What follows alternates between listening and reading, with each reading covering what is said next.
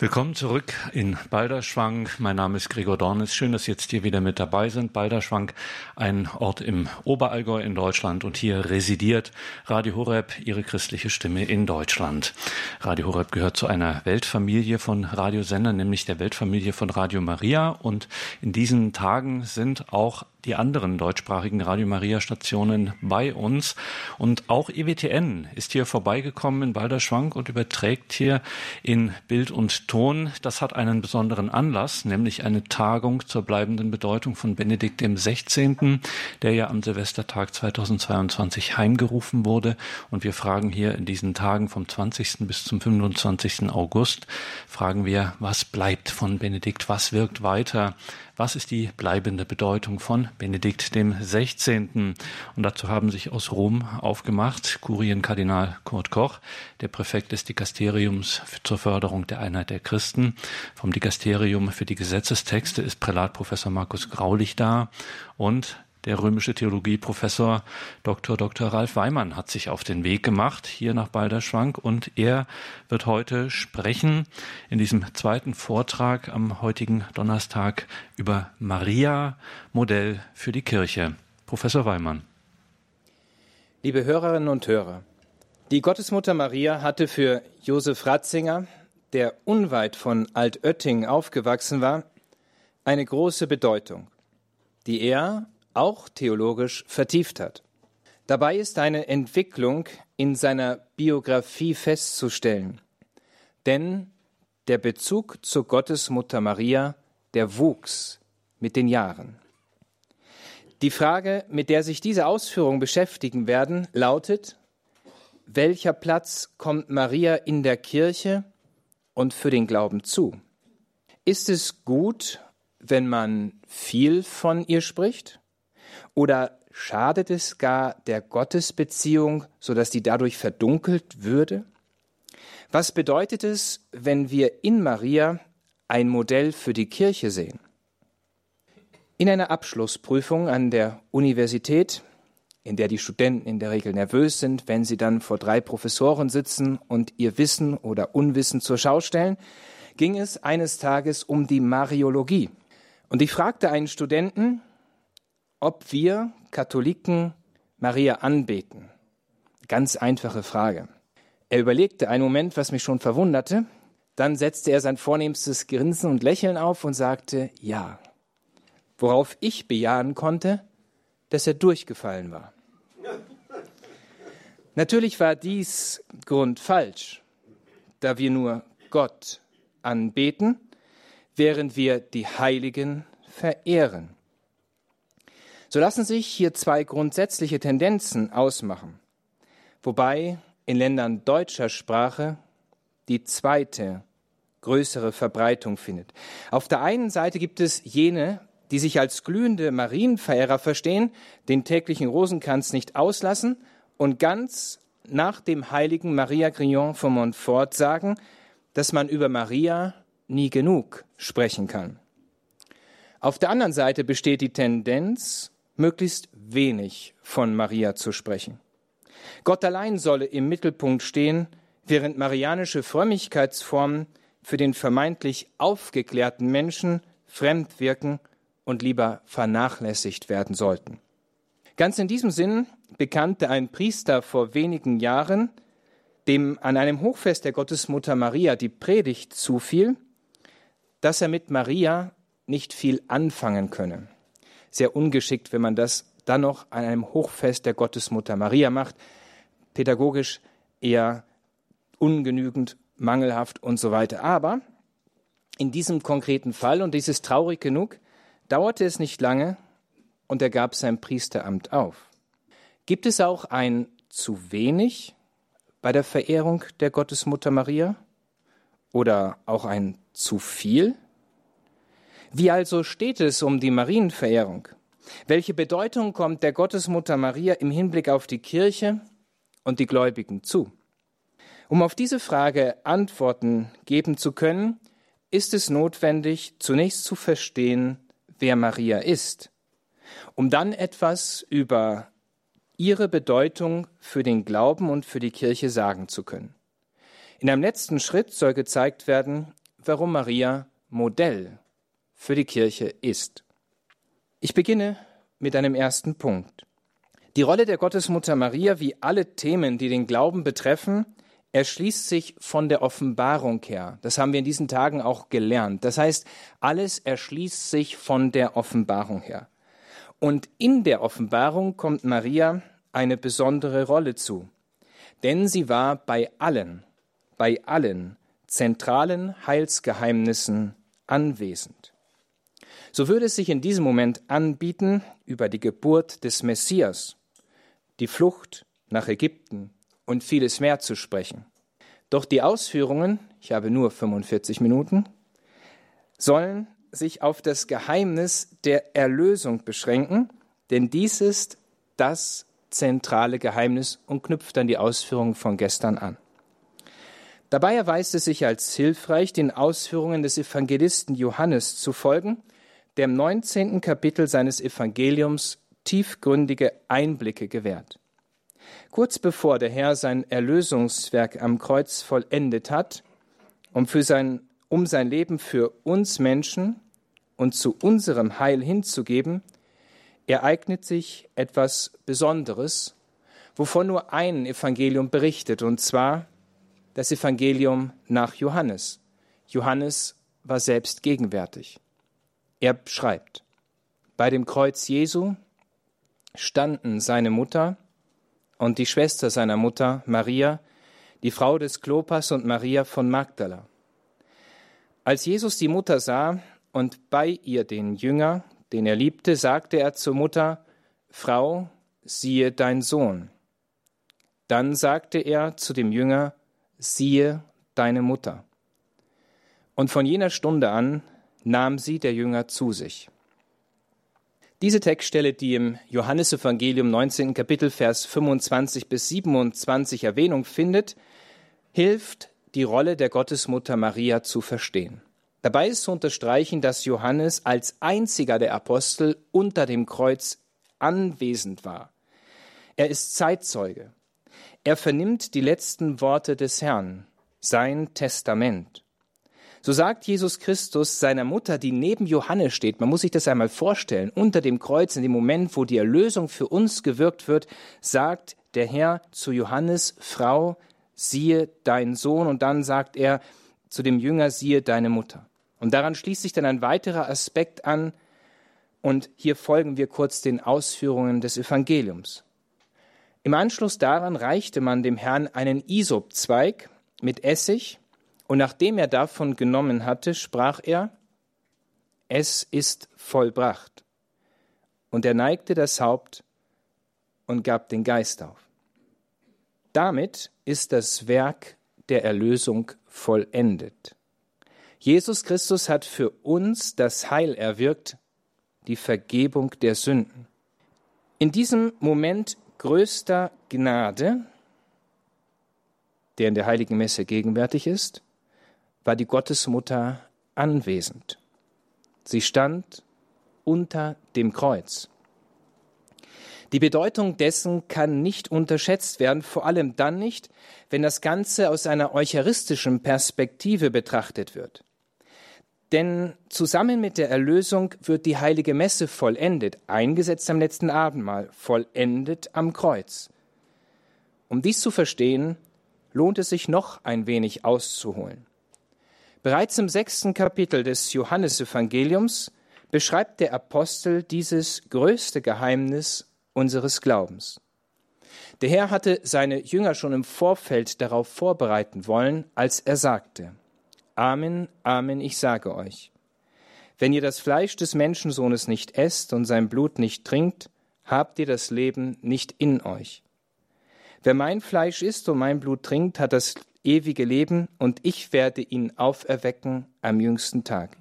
Denn mein Fleisch ist wahrhaft eine Speise, und mein Blut ist wahrhaft ein Trank. Wer mein Fleisch isst und mein Blut trinkt, der bleibt in mir, und ich bleibe in ihm. Diese Worte, die sich im sechsten Kapitel des Johannesevangeliums befinden, sind am Kreuz in Erfüllung gegangen. Das Werk der Erlösung ist ein Mal für immer gültig, wie es der Hebräerbrief deutlich macht, indem es heißt, und wie es die Menschen bestimmt ist, ein einziges Mal zu sterben, worauf dann das Gericht folgt, so wurde auch Christus ein einziges Mal geopfert, um die Sünden vieler hinwegzunehmen. Das Gesagte erschließt einen neuen Horizont, dem es in zwei Richtungen nachzugehen gilt. Eine erste Richtung. Der Gottesmutter Maria kommt von Anfang an eine besondere Stellung zu. Sie ist voll der Gnade, sie ist die unbefleckte Empfangene und als solche ist sie die Tochter des Vaters, die Mutter des Sohnes und die Braut des Heiligen Geistes. Überlegen Sie sich das noch einmal. Sie ist die Tochter des Vaters, die Mutter des Sohnes und die Braut des Heiligen Geistes. Sie, wie kein anderer Mensch, war hineingenommen in das Geheimnis der heiligsten Dreifaltigkeit. So ist sie auch die erste, die Anteil an der Erlösung erhält. Und auf privilegierte Weise, denn alle Gnade kommt vom Kreuz. Wenn ihr also der Ruf zugetragen wird, voll der Gnade, dann wird hier die Gnade der Erlösung für sie schon antizipiert, vorausgenommen. Maria ist voll der Gnade und damit steht sie gemäß der Ordnung der Gnade über allen Geschöpfen. Jetzt wird es etwas komplizierter, aber ich denke, man kann den Gedankengängen folgen. Das heißt, es gibt eine Ordnung der Gnade. Und das ist das, was vor Gott letztendlich zählt. Und in dieser Ordnung der Gnade steht Maria über allen Geschöpfen. Sie steht sogar über den Aposteln. Deswegen wird sie verehrt als die Königin der Apostel. Und mehr noch, sie steht über allen Engeln. Deswegen wird sie verehrt als die Königin der Engel. Sie ist also an Heiligkeit allen anderen Geschöpfen weit überlegen, insofern, dass sie voll der Gnade ist, die Gnade von Gott her empfängt. Zweitens muss unterstrichen werden, dass die Gottesmutter Maria bei jenem Messopfer anwesend war, das blutig auf Golgotha vollzogen wurde. Der Herr hat seine Primiz, Primiz bedeutet ja die Erstlingsfrucht, die Erstlingsfrucht der Erlösung, am Kreuz dargebracht und seine Mutter stand unter dem Kreuz. Sie hat aber nicht nur äußerlich an dem Geschehen teilgenommen, dies wäre menschlich gesehen gänzlich unmöglich, sondern gleichwohl innerlich. Weil sie ganz ohne Sünde war, die unbefleckt Empfangene, waren ihre äußeren wie inneren Sinne erleuchtet von der göttlichen Gnade. Ihr Verstand war also nicht getrübt durch die Sünde, weil keine Sünde in ihr war. Wenn also ein Mensch verstanden haben mag, was sich in diesem Moment der Erlösung ereignete, dann Maria. Wenn Maria beim ersten Messopfer, dem Werk der Erlösung, das ein für allemal, wie der Hebräerbrief sagt, anwesend ist und dieses Opfer nicht wiederholt werden kann, sondern gegenwärtig wird in der heiligen Messe, dann bedeutet das, dass die Gottesmutter Maria in jeder heiligen Messe gegenwärtig ist. Das Gesagte wird noch deutlicher, wenn wir den Ausführungen der Heiligen Schrift folgen. Der Apostel Johannes beschreibt, was nach dem Tod des Herrn passierte. Der sich anschließende Sabbat war ein großer Festtag und, darauf achteten die Juden interessanterweise, die Körper der Gekreuzigten durften an dem Tag nicht am Kreuz bleiben. Daher wurden den Gekreuzigten die Gebeine zerschlagen, sodass sie in der Regel erstickten und alsbald starben, was es wiederum erlaubte, die Körper der Toten von den Kreuzen abzunehmen. Auf diese Weise wurde auch mit den beiden Schächern verfahren, die links und rechts neben Jesus Christus gekreuzigt wurden. Johannes, der als Zeitzeuge dabei war, überliefert in diesem Zusammenhang ein wichtiges Detail. Er sagt, als sie aber zu Jesus kamen und sahen, dass er schon tot war, zerschlugen sie ihm die Gebeine nicht, sondern einer der Soldaten stieß mit der Lanze in seine Seite und sogleich floss Blut und Wasser heraus. Und der, der es gesehen hat, hat es bezeugt. Und sein Zeugnis ist wahr. Und er weiß, dass er Wahres sagt, damit auch ihr glaubt. Denn das ist geschehen, damit sich das Schriftwort erfüllte. Man soll an ihm kein Gebein zerbrechen, und ein anderes Schriftwort sagt, sie werden auf den blicken, den sie durchbohrt haben. Der Apostel Johannes schildert das Geschehen fast zu nüchtern. Und doch erwähnt er all jene Elemente, die klar erkennen lassen, wie hoch erhaben Gottes Logik über der unsrigen ist. An all dem, was hier geschehen ist, hat Maria auf besondere Weise Anteil. Weil sie die Magd des Herrn ist, bleibt sie im Hintergrund. Denn auf die Niedrigkeit seiner Magd hat der allmächtige Gott geschaut. Und genau daran schließt sich der nächste Punkt an, der Licht auf die Rolle Mariens in der Kirche wirft. Dabei gehen die Ausführungen wieder vom zentralen Moment der Erlösung aus. Als die Seite des Herrn mit der Lanze durchbohrt wurde, werteten die Kirchenväter dies als den Gründungsakt der Kirche. Aus der geöffneten Seite flossen Blut und Wasser heraus, die Ursakramente der Kirche, nämlich Taufe und Eucharistie. Bei diesem zentralen Moment war die Gottesmutter anwesend. Von Zufall kann dabei keine Rede sein, denn es erfüllt sich hier das göttliche Geheimnis. Jesus Christus sagt selber, es ist vollbracht. Hier geht es nicht um irgendeinen Zufall, hier ist alles, entspricht ganz genau dem göttlichen Willen. So lässt sich aus dieser Perspektive bereits erahnen, dass Maria eine besondere Rolle im Heilsplan Gottes zukommt. Denn in diesem Moment wird sie zur Mittlerin und zur Mutter der Kirche. Wenn nämlich hier die Kirche gestiftet wird, das heißt aus der offenen Seite Jesu Christi, wo Blut und Wasser herausfließen, entsteht gleichsam die Kirche und Maria daneben steht, dann ist sie die Mutter der Kirche. Ein Ehrentitel, den Papst Paul VI. 1964 offiziell bestätigt hat. Manchmal dauert es ein wenig, gewisse Dinge entsprechend zu klären. Aber schauen wir noch mal auf die innere Logik, die dem zugrunde liegt.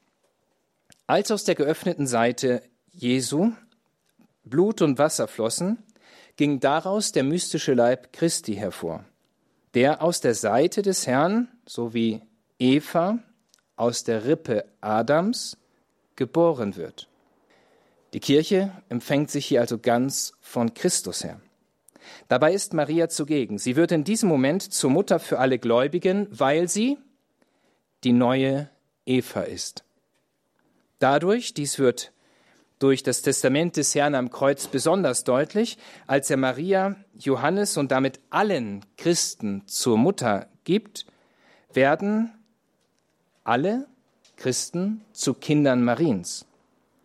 Natürlich entspringen alle Gnaden dem heiligsten Herzen Jesu, aber niemand war so eng damit verbunden wie das unbefleckte Herz Mariens. Daher verehrt die Kirche mit Recht das unbefleckte Herz Mariens, so wie sie Maria als Mutter der Kirche verehrt. Darin kommt die besondere Mittlerrolle Mariens zum Ausdruck. Die immer rückgebunden bleibt natürlich an Jesus Christus, denn Maria empfängt sich ganz von Christus her. So sind alle Aussagen über die Gottesmutter Maria letztlich Aussagen über Jesus Christus. Dies bestätigen vor allem die vier marianischen Dogmen. Die Gottesmutterschaft, 431 in Ephesus, die immerwährende Jungfräulichkeit, die unbefleckt empfangene, Pius der Neunte hat dies erklärt, 1854, die leibliche Aufnahme Mariens in den Himmel, Pius der Zwölfte, 1950. Und nach Josef Ratzinger schützen diese Dogmen den ursprünglichen Glauben an Christus als wahren Gott und wahren Menschen. Denn sie sprechen letztendlich über Christus. Denn wenn Maria die Gottesgebärerin ist, dann hat Jesus Christus natürlich zwei Naturen. Er ist wahrer Mensch und wahrer Gott. Was über Maria gesagt wird, wird über Christus gesagt und umgekehrt.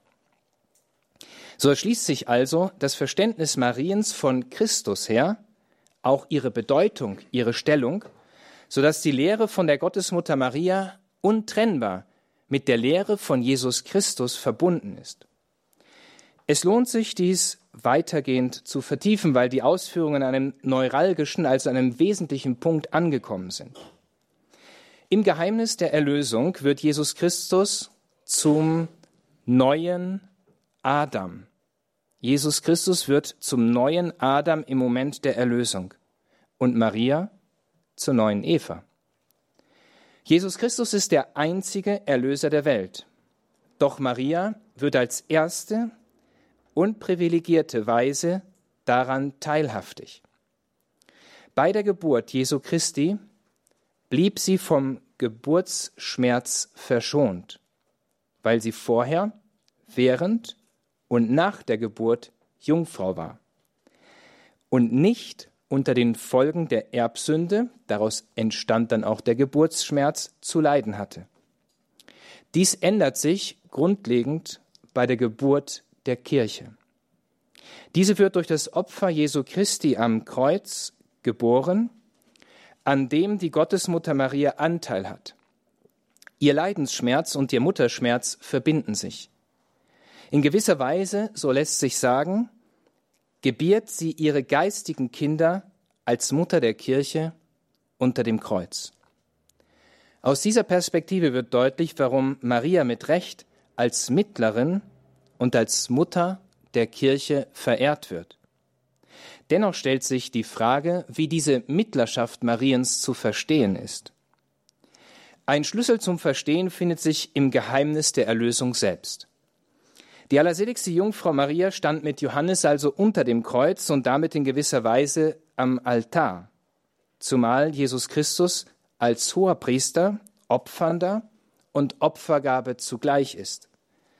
Maria wohnte, um es eucharistisch auszudrücken, gleichsam der blutigen Primiz ihres Sohnes bei, als dieser das erhabene Opfer seiner selbst auf Golgotha darbrachte. Das Verständnis dessen, was hier geschieht, erschließt sich vom Alten Testament her. Abraham hatte seinen einzigen Sohn Isaak im Glaubensgehorsam Gott dargebracht. Wir erinnern uns noch mal kurz an diese Geschichte. Das heißt, im Gehorsam Gott gegenüber war er bereit, seinen einzigen Sohn Isaak Gott zum Opfer darzubringen. Am Ende wurde er allerdings durch den Engel davon abgehalten, ihn als Opfer dem Herrn darzubringen. Durch seinen Glaubensgehorsam erwuchs ihm und seinem Geschlecht unermesslicher Segen. So heißt es im Buch Genesis, ich werde dich, weil er eben gehorsam war, zu einem großen Volk machen, dich segnen und deinen Namen groß machen. Ein Segen sollst du sein, ich werde segnen, die dich segnen, wer dich verwünscht, den werde ich verfluchen, durch dich sollen alle Sippen der Erde Segen erlangen. Dieses große Versprechen wird ihm gemacht, wobei er lediglich bereit war, seinen Sohn zu opfern, es aber dann nicht tat und es auch nicht musste. Bei der Mutter Gottes fällt es sich anders. Sie steht unter dem Kreuz. Anders als Abraham bringt sie ihren Sohn nicht als Opfer dar, denn Jesus Christus selbst ist Opfernder und Opfergabe. Er selber trägt das Kreuz. Der Herr drückt dies wie folgt aus, niemand entreißt mir mein Leben, sondern ich gebe es von mir aus hin. Ich habe Macht, es hinzugeben, und ich habe Macht, es wiederzunehmen. Diesen Auftrag habe ich von meinem Vater erhalten. Und doch ist die Gottesmutter Maria so eins mit ihrem Sohn, dass sie sich mit dem Opfer ihres Sohnes vereinigt, das für das Heil der Welt dargebracht wird. Sie ist die unbefleckt Empfangene. Daher können die Gnaden der Erlösung, die der Herr am Kreuz erwirkt, sich in ihr und durch sie auf vollkommene Weise entfalten. In Anlehnung an das Opfer Abrahams lässt sich sagen, dass der Segen, den sie durch ihre Anteilnahme am Erlösungsopfer Jesu Christi erhält, unvergleichlich größer ist als jener Segen, den Abraham erhalten hat. Dies drückt sich vortrefflich im bekanntesten Mariengebet aus. Gegrüßet seist du, Maria, voll der Gnade, der Herr ist mit dir. Maria ist also die gesegnete par excellence. Sie ist voll göttlicher Gnade. Erst aus dieser Perspektive wird verständlich, was es bedeutet, wenn die Kirche sie als ihre Mutter, also als Mutter der Kirche verehrt. In ihr hat sich erfüllt, was sie im Magnificat besungen hat. Siehe, von nun an preisen mich selig alle Geschlechter. Josef Ratzinger hat diesen Satz auf tiefsinnige Weise kommentiert und geschrieben, die Kirche hat nicht aus eigenem Neues erfunden, als sie anfing, Maria zu rühmen. Sie ist nicht aus der Höhe der Anbetung des einzigen Gottes heruntergestürzt in Menschenlob. Sie tut, was sie tun muss und was ihr von Anfang an aufgetragen war. In diesem Kontext ist es hilfreich, auf eine weitere Parallele hinzuweisen. Vor dem Opfer des Abraham wurde der Vater im Glauben Abram genannt. Es gibt eine Namensänderung, übersetzt mit hoher Vater. Nachdem er im Glaubensgehorsam bereit gewesen war, seinen einzigen Sohn zu opfern, wurde er zu Abraham, übersetzt mit Vater der Menge. Hoher Vater zunächst und dann Vater der Menge. Durch seinen Glaubensgehorsam erhält er Anteil an einer universalen Mission in der Heilsgeschichte. Er ist der Vater des Glaubens. Nun ist Maria durch ihren Glaubensgehorsam noch viel, viel weitergegangen. Geistig gesehen starb sie gleichsam zusammen mit ihrem Sohn, denn als Mutter Gottes war sie auf einzigartige Weise mit ihrem Sohn verbunden. Sie war wahrlich Mitleidende. Damit kommt ihr eine neue, universale Dimension zu, weit universaler als die Mission, die Abraham zugesprochen wurde. Das Wort Eva, auf Latein geht das wunderbar, wendet sich nun in Ave. Aus der Sünde Evas wird die Gnade, Maria. So wie die Tür zum Paradies durch die Sünde verschlossen war, so wird nun durch den Glaubensgehorsam die Tür zum Himmel geöffnet. Dem Baum der Erkenntnis steht der Baum des Kreuzes gegenüber. Mit Recht wird Maria daher selig gepriesen unter allen Frauen. Nach der Ordnung der Natur und gemäß dem in Ephesus definierten Dogma ist Maria Gottes Gebärerin. Gottes Gebärerin. Gemäß der Ordnung der Gnade ist sie die Mutter aller Gotteskinder. Diese doppelte Mutterschaft Mariens wird vor allem durch zwei Schriftstellen bestätigt, denn man fragt uns immer wieder, wo haben denn die Katholiken das alles her? Steht alles in der Heiligen Schrift. Schauen wir uns das doch mal ganz kurz an. So heißt es im Protoevangelium, so wird es genannt im Buch Genesis, im dritten Kapitel, Vers 15. Und Feindschaft setze ich zwischen dir und der Frau, zwischen deinem Nachkommen, deinem Nachkommen und ihrem Nachkommen. Er trifft dich am Kopf und du triffst ihn an der Ferse. Und in der Offenbarung des Johannes heißt es im zwölften Kapitel, da geriet der Drache in Zorn über die Frau und der ging hin, um Krieg zu führen mit ihren übrigen Nachkommen, die die Gebote Gottes bewahren und an dem Zeugnis für Jesus festhalten.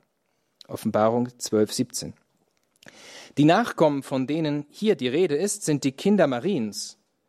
Es sind jene, die die Gebote Gottes bewahren und an dem Zeugnis Jesu Christi festhalten, also die zwei Eintrittskarten im Himmel bewahren, die Wahrheit und die Liebe. Hier zeigt sich, wie groß die geistige Mutterschaft Mariens ist und dass sie die Vaterschaft Abrahams bei weitem übertrifft, bei weitem übertrifft. Natürlich ist und bleibt Maria ein Geschöpf. Das darf dabei nicht vergessen werden. Doch das auserwählteste und heiligste Geschöpf, das es gibt. Gott hat ihr als freies Geschenk eine alle Geschöpfe überragende Würde verliehen, was vor allem im Dogma von 1854 zum Ausdruck kommt, die unbefleckt Empfangene. Das ist das größte Privileg. Natürlich ist dies das Geschenk göttlicher Gnade, der Gnade Jesu Christi. Aber diese Gnade schließt ihre persönliche Mitwirkung, ihr Fiat, ihr Ja zum Heilsplan Gottes und ihr Opfer ihrer selbst mit ein. Noch etwas gilt es in diesem Kontext zu erwähnen. Unter dem Kreuz hat sich auch die Verheißung des Protoevangeliums erfüllt, also des Buches Genesis Kapitel 3, Vers 15.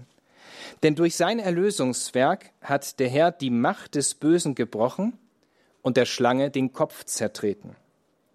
An diesem Sieg Gottes über den Bösen erhält die Gottesmutter Maria auf besondere Weise Anteil.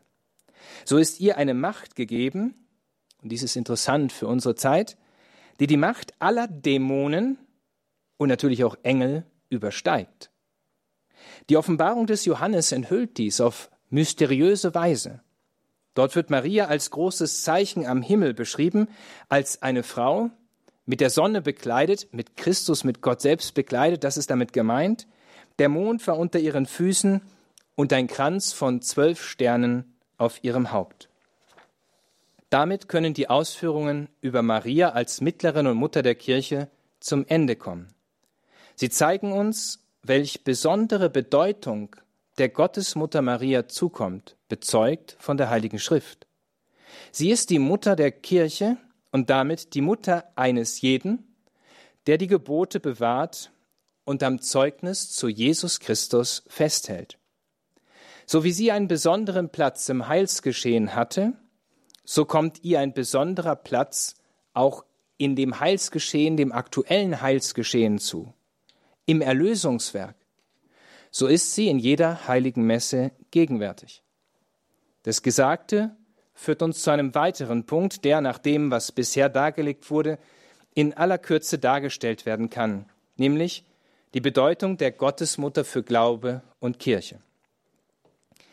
Wenn die Kirche Maria ehrt und verehrt, nicht anbetet, dann erfüllt sie damit den Auftrag des Herrn. Dazu schreibt Kardinal Ratzinger. Die Kirche unterlässt etwas ihr Anbefohlenes, wenn sie Maria nicht lobt. Sie entfernt sich vom biblischen Wort, wenn die Marienverehrung in ihr verstummt.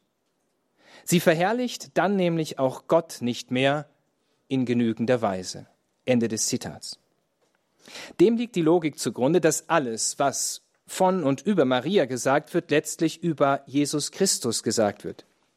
Im Gespräch führt Josef Ratzinger dazu erläuternd an, es ist nötig, zu Maria zurückzukehren, wenn wir zu jener Wahrheit über Jesus Christus, Wahrheit über die Kirche und Wahrheit über den Menschen zurückkehren wollen.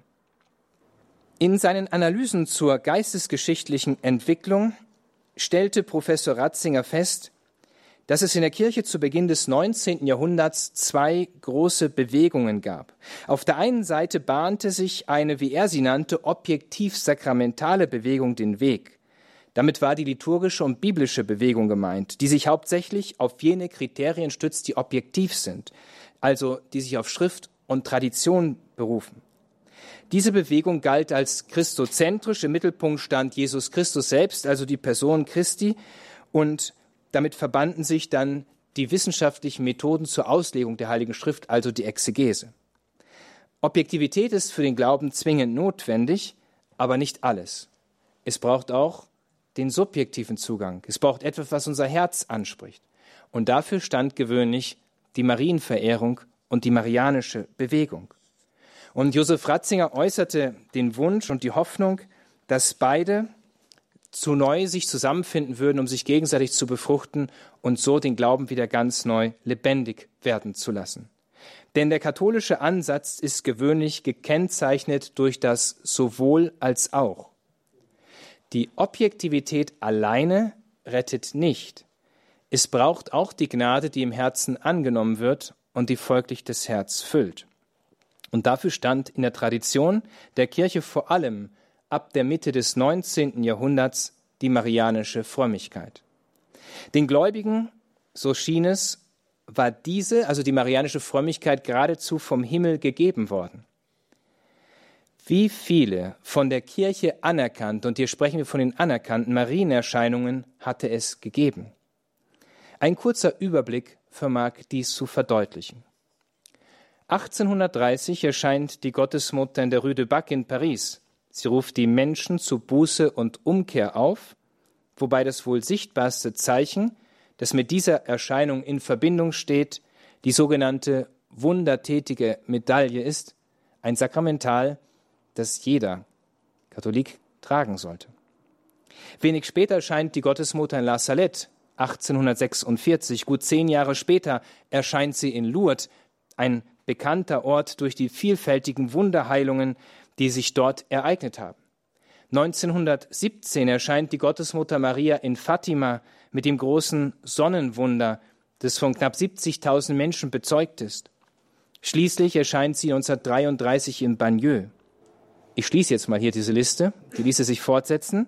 All diese Orte wurden von der Kirche anerkannt. Die Anerkennung kann natürlich nur dann erfolgen, wenn eine Erscheinung abgeschlossen ist. Da ist die Kirche sehr klug in dieser Hinsicht. Ältere Erscheinungsstätten gibt es zuhauf, die möchte ich hier gar nicht groß nennen, wie zum Beispiel Guadalupe, den größten Marienwallfahrtsort in Lateinamerika. Seit dem Beginn bis zum Jahr 1999 gab es anerkannt 1019 Marienerscheinungen, anerkannt von der Kirche, davon 288 alleine im 20. Jahrhundert. Sehen wir mal die Bedeutung, die hier der Gottesmutter Maria allein schon von dieser Seite zukommt. Dadurch trat die Bedeutung der Marienerscheinung ganz neu in den Vordergrund. Sie steht aber vor allem für die subjektive, das herzfüllende Frömmigkeit und braucht dann natürlich auch die Objektivität des Dogmas und der Lehre. Beides muss zusammenfinden. Josef Ratzinger bezeichnete die marianische Bewegung auch deswegen als subjektiv, weil sie einen sichtbaren Ausdruck in persönlichen Frömmigkeitsformen findet, die für das Leben der Gläubigen notwendig sind. Dabei sind diese nicht selbst gemacht, wohl aber Ausdruck des personalen Glaubens, den man nur empfangen kann, nicht machen. Im Zentrum stand dabei das Motto per Mariam ad Jesum, also durch Maria zu Jesus. Und dies wurde dann auch während des Zweiten Vatikanischen Konzils aufgegriffen und hat Eingang gefunden in die Konstitution über die Kirche, wo entsprechende Ausführungen dazu gemacht wurden. Josef Ratzinger bemerkt aber, dass die Entwicklung nach dem Konzil ein Missverständnis der konziliaren Aussagen zugrunde liegt. In der wissenschaftlichen Theologie, die sich ganz dem objektiven Maßstab verschrieb, wurde die subjektive Dimension, also die marianische Frömmigkeit, abgetan als Aberglaube und bald ausgeklammert. So war das Anliegen gescheitert, beide Dimensionen zusammenzuführen. Die Konsequenzen sind schwerwiegend und dies tritt heute immer deutlicher zutage. Auf der einen Seite hat man eine Art Privatglauben von Frömmigkeitsformen, der sich entwickelt, auch getrennt vom Dogma. Auf der anderen Seite hat man eine rationalistische, nüchterne Theologie, die das Herz der Menschen nicht mehr zu erreichen versteht. Und damit ist dieses Grundanliegen, wie Josef Ratzinger es beschrieben hat, in gewisser Weise gescheitert. Es wäre ein Anliegen, auch hier daran tätig zu werden und dies dann entsprechend in der Zukunft wieder zusammenzuführen. Sogenannte Gläubige kommen heute zusammen, um zu diskutieren, um in Dialog zu treten, um zu beraten, aber sie kommen nicht zusammen, das ist ganz interessant, um wie Maria von Gott Gnade zu empfangen, um ihn anzubeten. Sie machen sich somit den Glauben nicht selten selbst. Dabei lassen sich die großen Dinge im Leben, wie Maria uns zeigt, nur empfangen. Die Würde des Menschen, Liebe, wahre Freude und vor allem das ewige Leben lassen sich nur empfangen, nicht machen. Wenn der Mensch, dies gilt in gleicher Weise für einen jeden Christen, jedoch meint, dies machen zu können, irrt er, und dieser Irrtum wiegt schwer. Um dies zu verhindern, muss die marianische Perspektive wiedergewonnen werden. Mehr noch, sie muss wieder entdeckt werden, dass Maria das Modell für die Kirche ist. Und damit komme ich auch schon zum Schluss der Ausführungen. Die Ausführungen haben deutlich gemacht, dass die Kirche von ihrem Wesen her marianisch ist. Sie empfängt sich ganz von Christus her. Daher sind jene Forderungen absurd, die eine Änderung ihrer Struktur gemäß menschlicher Vorstellungen verlangen. Dem liegt das Missverständnis des maskulinen Prinzips zugrunde des Selbermachens. In der Kirche wollen wir alles machen, aber kaum mehr empfangen. Doch die Kirche macht sich nicht selbst, sondern ist von Gott her. Sie ist sein mystischer Leib. Andernfalls würde sie aufhören, Kirche zu sein. Die Wiederentdeckung des marianischen Prinzips, vor allem für die Theologie, ist ein wichtiges Desiderat, ein wichtiger Wunsch, um Missverständnisse zu beheben und falsche Akzente zu korrigieren und Bei Radio Maria läuft man da sicherlich offene Türen ein, dieses weiter voranzubringen. Abschließend möchte ich noch drei Aspekte erwähnen, die Professor Ratzinger empfiehlt und die uns helfen können, diese marianische Perspektive besser in den Blick zu nehmen. Erstens, das Marianische muss in seiner Beziehung zu Christus entfaltet werden. Zweitens, die marianische Frömmigkeit muss den Blick auf das Ganze des Glaubens bewahren und nicht nur in irgendwelchen privaten Offenbarungen zu Hause sein. Und drittens, neben der nüchternen theologischen Reflexion wäre es notwendig, dem gläubigen Herz wieder einen Platz zu geben, um durch Maria zu Jesus Christus zu gelangen. Josef Ratzinger Benedikt XVI. hat jeden Tag den Rosenkranz gebetet. Als er Papst wurde, hat er immer zu einer bestimmten Uhrzeit in den vatikanischen Gärten, wie Johannes Paul II. es auch tat, dieses Gebet besprochen und es beibehalten bis zu seinem Tod. Ich habe das Bild noch lebendig vor Augen, wie er dann in der Lourdes-Grotte, als es seine Gesundheit noch zuließ, niederkniete am Ende des Rosenkranzes und vor der Gottesmutter Maria und der Statue dort in den vatikanischen Gärten alle Bitten der Gottesmutter Maria anvertraute. Er war, wenn auch anders als Papst Johannes Paul II., ein marianischer Papst. Weil er sich als Mitarbeiter der Wahrheit verstand, hatte er auf tiefe Weise Anteil am göttlichen Geheimnis, das man nur empfangen kann, nicht machen kann. Über Maria schrieb er, Sie, also Maria, erscheint in der Frömmigkeit der Kirche gleichsam als das lebendige Veronika-Bild, als die Ikone Christi, die ihn in die Gegenwart des menschlichen Herzens einholt, sein Bild ins Schauen des Herzens übersetzt und so verstehbar macht. Damit ist Maria das Modell für die Kirche.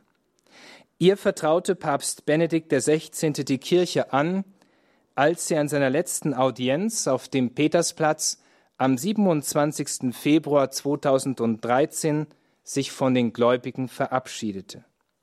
Mit seinen Worten soll dieser Vortrag enden. Erbitten wir die mütterliche Fürsprache der Jungfrau Maria, der Mutter Gottes und der Mutter der Kirche, dass sie jeden von uns und die ganze kirchliche Gemeinschaft begleite.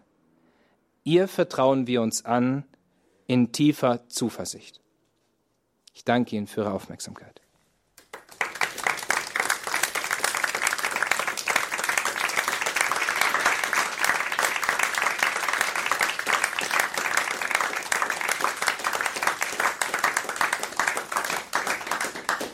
Maria Modell für die Kirche. Das war ein Vortrag von Professor Ralf Weimann aus Rom. Er ist nach Balderschwang gekommen zu Radio Horeb, um bei der Tagung hier für die Tagung hier da zu sein. Die bleibende Bedeutung von Benedikt dem 16., die wir hier veranstalten bei Radio Horeb, ihre christlichen Stimme in Deutschland. Radio Maria ist auch mit dabei und natürlich EWTN, katholisches Fernsehen. Heute am Tag 4 geht es genauso zu wie an jedem anderen Tag dieser Tagung auch.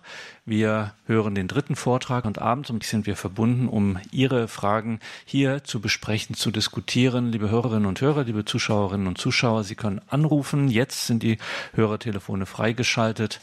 089 517 008 Wir freuen uns, sind gespannt auf Ihre Fragen.